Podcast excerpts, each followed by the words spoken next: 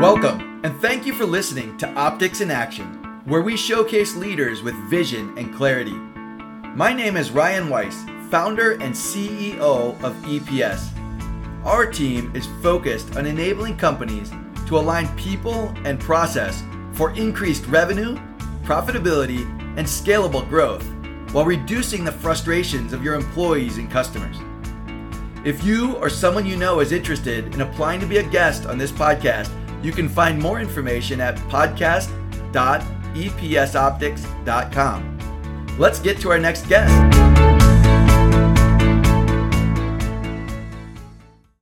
All right, welcome to another episode of Optics in Action, where we spotlight business leaders with clarity and vision.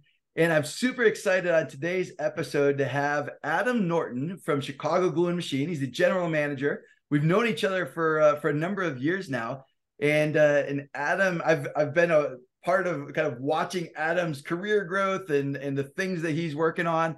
And uh, excited to have you today, Adam, to talk a little about people, process, and performance, and how that uh, how you've seen that evolve in your career, and and how you uh, kind of work with people and customers and and your organization to keep developing that. So we're excited to have you on the show. Yeah, thank you very much. Uh, I'm excited uh, as well. Appreciate the uh, the offer and opportunity to come on and talk to you. It's a very interesting topic, so I'm uh, excited to uh, to get this conversation going. Yeah, awesome. So I know, knowing you for a couple of years now, the uh, you know some of the things that you and I talk about is making sure you've got the like the right people in the right seats, the right people who are who are doing the jobs that need to be done so tell me a little bit about that. What are some of your experiences or some of your ideas around making sure you've got like the right people engaged and doing the right things? Um, what let's start with people and, and your thoughts on that.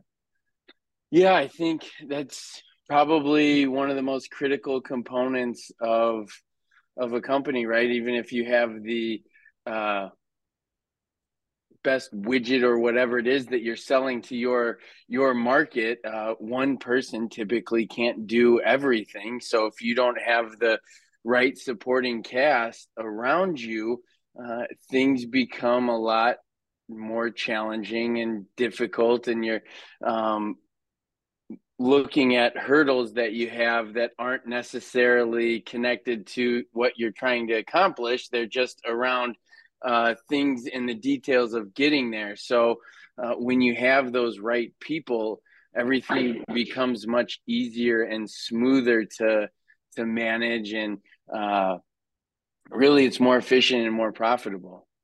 Absolutely. And, uh, and so you think about yeah, getting the right people in the right seats. This is this is sort of the one side of this uh, intersection of what I call people and process. So you get the you like recruiting in the right people is is really critical as you just mentioned to to helping an organization or helping your organization to succeed and and grow. On the other side you know I, I sort of talk about this intersection of people and process. And on the other side if you hire in great people but you have terrible processes what what happens in those cases? So if you get the right people but you have bad process what what happens then I would say it's uh, almost as much of a breakdown as having the wrong person, right? I, I uh, you know, if uh, you have the best person out there for whatever position it is, but there's no direction or guidance in what they're supposed to be doing, so that process that that you mentioned, there it's it's going to be more challenging for them. It's frustrating for them, uh, which in turn is going to be challenging and frustrating for anybody involved uh, in that. Uh, I'll call it world of that that process. I know uh, we, you know, as simple as the process may be to me or uh, the person who did it previously, uh, if it's not documented well or easy for someone who knows nothing about it initially to start, uh, I've seen that that be a relatively big hurdle. That well, we got it all written out, but you need X amount of knowledge and information to start with to get to that process. So if you don't back into uh, okay, well, let's start here and why you need that to get to what the full process is, uh, it's another um, kind of failure point that becomes a hurdle for everybody involved. Yeah. One of the things that I've seen you become very passionate about is this uh, this development of of training programs, right? Development of engaging um, new service technicians, and I think I think you're even working on some stuff where it's not just about internal development, but also external development, potentially of customers. Like, how do you train your customers? How do you train your uh, internal team to be um, to be successful? What are what are some of the ways that you see, or what's some of the potential you see of, or, or benefit of engaging and training internal and external people, like internal people in your organization and training your customers or engaging with customers to really improve their knowledge and, and their understanding of process and things like that. What are what are some of the benefits that you see of, of going down this path that uh, that I think you started going down here? Yeah, well, specifically for us with the uh, equipment that we we work on uh, for our customers, we as fast as we respond, we're not as fast as the people that are working in the company on that production line. So, uh, if we can be there in say two hours, right? Well, they're there right now. So if they've got some amount of knowledge and uh, insight into that equipment, then they might be able to solve the problem on their own, which would be great. As much as you know, we want the sale and and we want to help. Uh, ultimately, we want what is best for the customer. So if they can do it on their own, two thumbs up. It's faster. That production line is is going sooner.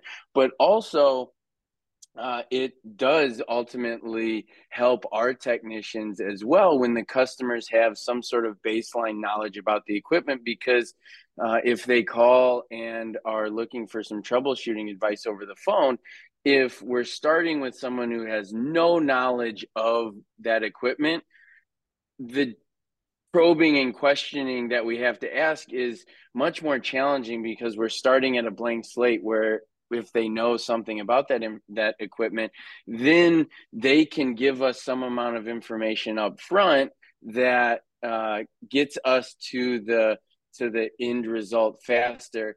And then the third thing uh, that I think is is helpful that is definitely smaller than the other two, but uh, it kind of sets a level uh, understanding on the terminology and, and what we're talking about. You know, with some of our equipment, somebody might say the gun or the applicator or the module or the solenoid or the nozzle, and all of those might have a different meaning from one person to the other. So it's like we're speaking a different language, and we all uh, have possibly been in a scenario where you want to communicate and the language is different. So if we can get on that same playing field of when we say X, it means this, then we're uh, focusing in on exactly what it is as opposed to uh, spending time dialing in what we're talking about instead of moving down the root cause of the issue. Yeah. One one of the things as I was listening to you, the, the the words that came to my mind were mutual value creation, right? I started thinking about as you as you were talking about um, doing what's right for the customer, so the customer has the ability to respond faster if their equipment goes down. If they can do basic troubleshooting, then you're creating value for them by training them and by getting them to where they can and where they can execute well. And then the internal training for your internal people, you're also wanting to upskill them and and make them more capable of helping your customers.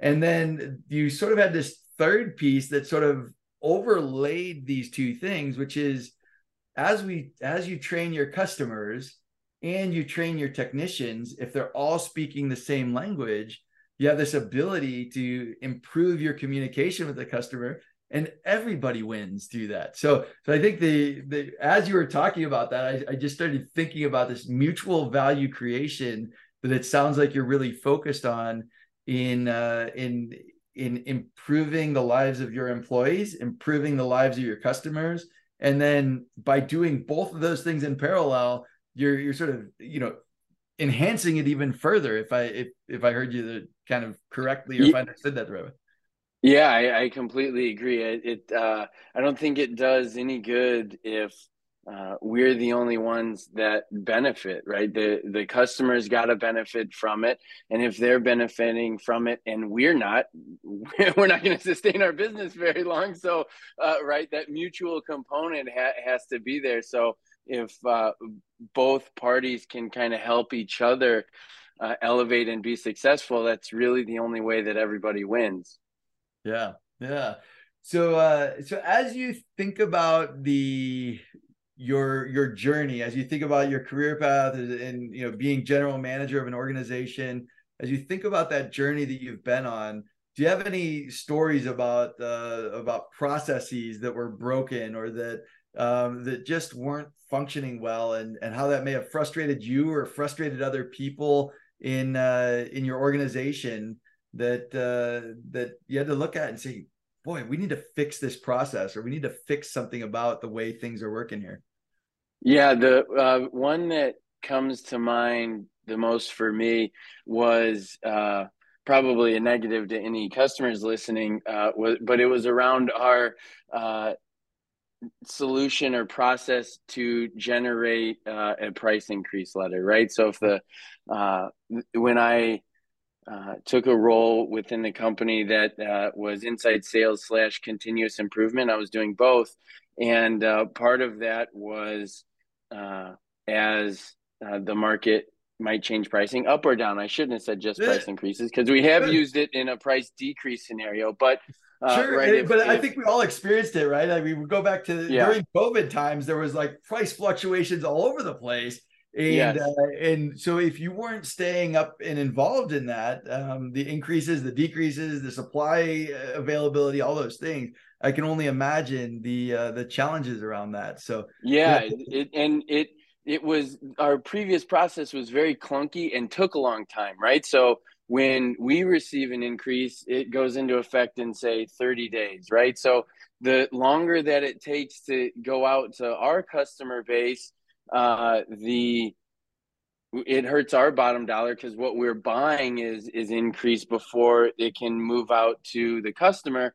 And then vice versa on the decrease now we're affecting the the customer right? Because they're paying the, sa- the savings you're trying to pass along or yeah exactly exactly, exactly. so uh, if we don't if we didn't streamline that process and take it from okay it's going to take me two weeks to to do to get it out in a week now. On both ends in depending on the scenario the customers re- receiving that uh, uh, price savings faster or we're um, staying profitable um, for that that week. So that was the big challenge of how do we make it easier a but also streamline how long it takes to process. Yeah. So adapting so i like that. I think adapting to market conditions and um, a, company's ability to do that is is really important to success.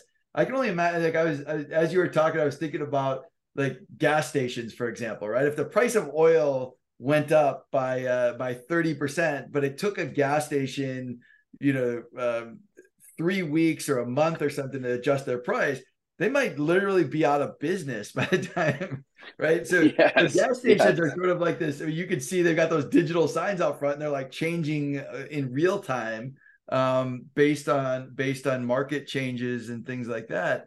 And uh, and so when it, when you have a process that's broken or a process that's clunky or a process that's taken a lot of time, um, it may impact your bottom line. It may impact your customers. It may impact what are what are some of the frustrations that might happen um, or that maybe did happen when um, you know when you had to make a bunch of price adjustments and it took a long time to do? What were what, what are some of the yeah. that uh, what are some of the frustrations that maybe happened as a result? So one of one of the common ones was bad information going to the customer. So they might receive a letter i they would i don't even buy this product right? Or uh the price would say one thing on the letter and then in the system it would be different so then when the customer would go cut the po it would have x price and customer service would say well that's the wrong price and now we, we're internally working on okay which one is correct the customer might have to reissue a PO. So then they're skeptical on, wait, it says this, why is it this? And there were, uh, you know, I think from the uh, company side, we're losing trust to our customers with that bad information. And internally, uh, it's costing us a lot of time and energy. Uh, various departments and people are getting frustrated, and, and morale goes down. And uh, there, it, it really just stems through almost every aspect of the company and our customers. So it uh, um, those breakdowns in processes, depending on what they are and the magnitude of them, can really be a, a big pain point for people. Yeah, and I think I think you you hit on one of the things that I'm so passionate about is that you hit on the impact. It impacts everybody, and it's not just about you know whether it's a price increase, a price adjustment, price decrease. Uh, you hit on it impacts your customer because your customer looks at it and says, "I don't buy this product," or um, if if they get a, the wrong letter or the wrong price or the wrong whatever, they're they're looking at it. They're not sure how to react, which means they have to communicate with somebody within your organization, and then somebody in your organization has to take time away from the other stuff that they're trying to work on to answer the question.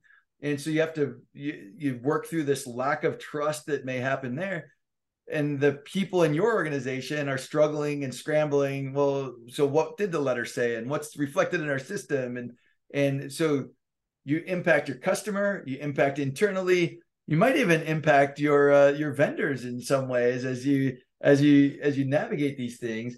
And uh, and that's one of the things i i started a, a couple years ago thinking about good people without good process get frustrated and that's sort of the this one like so you're talking about you might have the ideal customer base. You might have the best customer service people and the best operations people and the best but if you've got bad processes all those people are going to get frustrated. And a year from now you won't have the best customers. You won't have the best relationships. You won't have the best employees. The corollary to that is that great processes without people can get wasted. So sometimes we might have a really ideal process. Like in, in your mind or in my mind, you might have the perfect process. Like if only everybody would follow step A through Z, right? then everything would be amazing, right? So great processes without people following them get wasted and and ultimately lead to different frustrations. So do you have any situations where you maybe in your mind you had like this is the perfect process. If only everybody would do this. But you had to figure out how do i navigate to get people engaged? And maybe we have to do a less than perfect process but if we can get people to do it then it's actually going to move us forward. Does that does that make sense? Yeah yeah absolutely. It's uh it's a great point. I i my brain goes back towards uh, when we were implementing a, a, a new sales process uh, within the sales organization. And uh, not to say that any sales process was going to be perfect, right? But I knew it was going to be better than what we had because I couldn't even tell you what that process was prior to this. So uh, it was just let's get something in place. And uh, if we stay consistent with it and we do it methodically uh, the same way, will at least get some amount of information of what pieces are successful and what pieces aren't and then we can adapt and change it as we go uh, but we had you know person x is doing it this way person y is doing it that way and getting everybody on board on what that new process is going to be uh, became a hurdle. And then once we got it in place, it's okay, here's the process. Now we've got to keep everyone in line to not revert back to how they were doing it before, but keep it on pace to do it the same way so that uh, we can make an effective business decision on whether or not that's the process we want to keep. Because if everyone reverts back to the other processes that they were doing before, not sticking with the one that we developed, we've got no way of evaluating that process. So, uh, I know I got a little bit off tangent of your exact question, but is that uh, does that fit what you were you were? Oh, exactly. Kind of I think as you were talking about that, I was thinking about the the concept of of habits, right? Developing new habits, and uh, and when we think about habits, that um, you know, I've got I've got certain bad habits today, right? There's a reason that I've got 20 pounds extra on me that uh, than I'd rather have. Uh, if I had better habits, I would have I would weigh a little bit less than I do today, right? And uh, and I think did you you played baseball in college? I think right. Correct. Yes. Yeah. So you so if you think back to your baseball days, right? Uh, you had to develop good habits to keep improving in your uh, in in your ability to be an athlete. And if you had bad habits, you're going to go down a bad path, right? If you have better habits, you're going to increase and improve at what you're doing. And I think a lot of times people they look at it and they're like, so this is the ideal process, but if I can't do perfect, then my habits just never change, right? So so I, I think about uh, some conversations I had with some people about weightlifting and uh, and exercising, and, uh, and and they were talking about how if you go to the gym right? The first thing you got to do is go to the gym, right? If if you just say, "Well, yeah. I'm not going to go to the gym because I don't have an hour and a half to lift weights today," so you don't go to the gym. Getting there is typically the hardest part in that one, right? Getting out of bed and going is is sometimes harder than the workout itself. yeah, so so starting a habit, and and so actually there was a book recently that I uh, I started reading. I think it was called Atomic Habits. I, I think this was the one. There were a couple of habits books I read a while back and and he talked about how this this guy um, wanted to lose weight, and so what he did was he started going to the gym for five minutes a day, five minutes, right? And, uh, and he's he's like the the heaviest weight to lift in the gym is the front door. Started, I thinking about this, right? Like we could put so much thought into what's the perfect way to lift weights, and should I do eight reps or should I do twelve reps? Like how you know what should i do to to maximize my my performance but if we spend all of our time thinking about that perfection of what a perfect workout might look like but we don't create the habit of opening the door every day then then we won't make progress. And this guy said he would open the door like he would go in spend five minutes at the gym and he would leave. And he ended up losing an enormous amount of weight doing this because it wasn't about creating the perfect workout. It was about creating a habit of showing up at the gym every single day. And yeah. uh, and and I think like what you were talking about earlier. So I might have gone down a rabbit trail there, but but the, uh, but but what you were talking about earlier, you've got like this ideal process. We didn't even have a process before, but we've got to get people in the habit of moving towards that ideal process, even if it's even if it's a step at a time we've got to move people towards that uh, that process. Does that, does that make sense? Or any thoughts on that? Yeah, no, I, I completely agree. It's uh, the if we stay along the the theme of the working out component, uh, most people are thinking more of the physical component about it, right? But really, what you're tying the habit to, that's entirely mental, right? Getting up, going to that's the that's a mental lift because right you are thinking about the physical component of it and how challenging it may or may not be but once you get the uh, mental side of it that habit established then it just becomes part of your your everyday.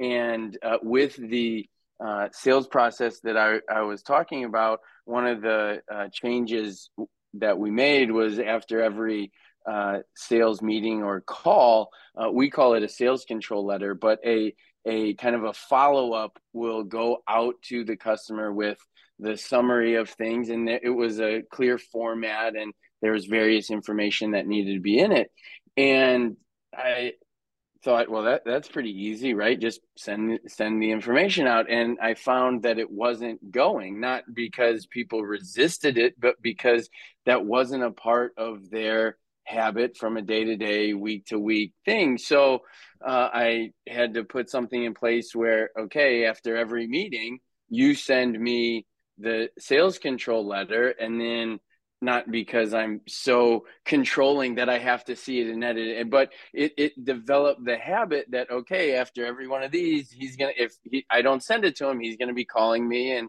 you know, it's going to be a whole conversation. So once the habit was installed that, hey, the email goes to Adam every time, uh, then it was okay. You don't have to send it to me; just send it to the customer. Now it became a spot check for me, where hey, is it going out, and I can see that in our CRM. But uh, it was that mental habit to start the.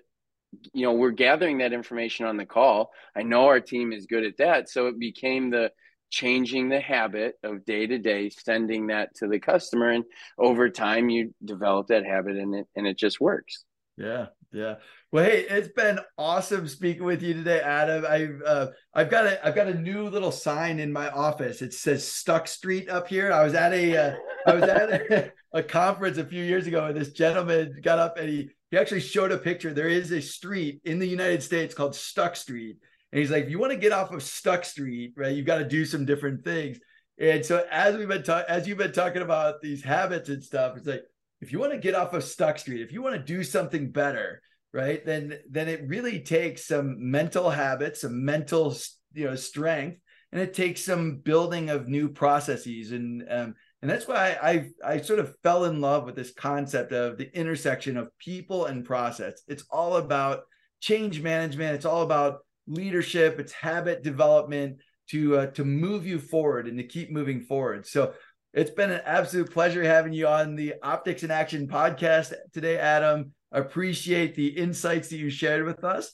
And, uh, and I hope our audience has gotten some really great ideas about, uh, you know, how do I improve processes or how do I identify those process problems that I might have? How do I identify the, uh, the, if people aren't following the process, how do I take a couple steps forward? And it's not about getting to perfection. Uh, the other day, I just heard something that said, um, our next best draft so every time we improve something, it's our next best draft. It's not the final product, but we're making a better draft. We're making a better next step. And uh, so I loved having you on the, the conversation today, Adam. Appreciate the uh, the insights that you shared with our audience, and uh, look forward to staying connected. Yeah, absolutely. Thank you very much. I enjoyed the conversation as well, and uh, appreciate uh, everything that that you do. I, like you said, I hope everybody in, enjoyed the conversation and, and get something, at least one takeaway from it. Absolutely. Thank you very much. Thanks.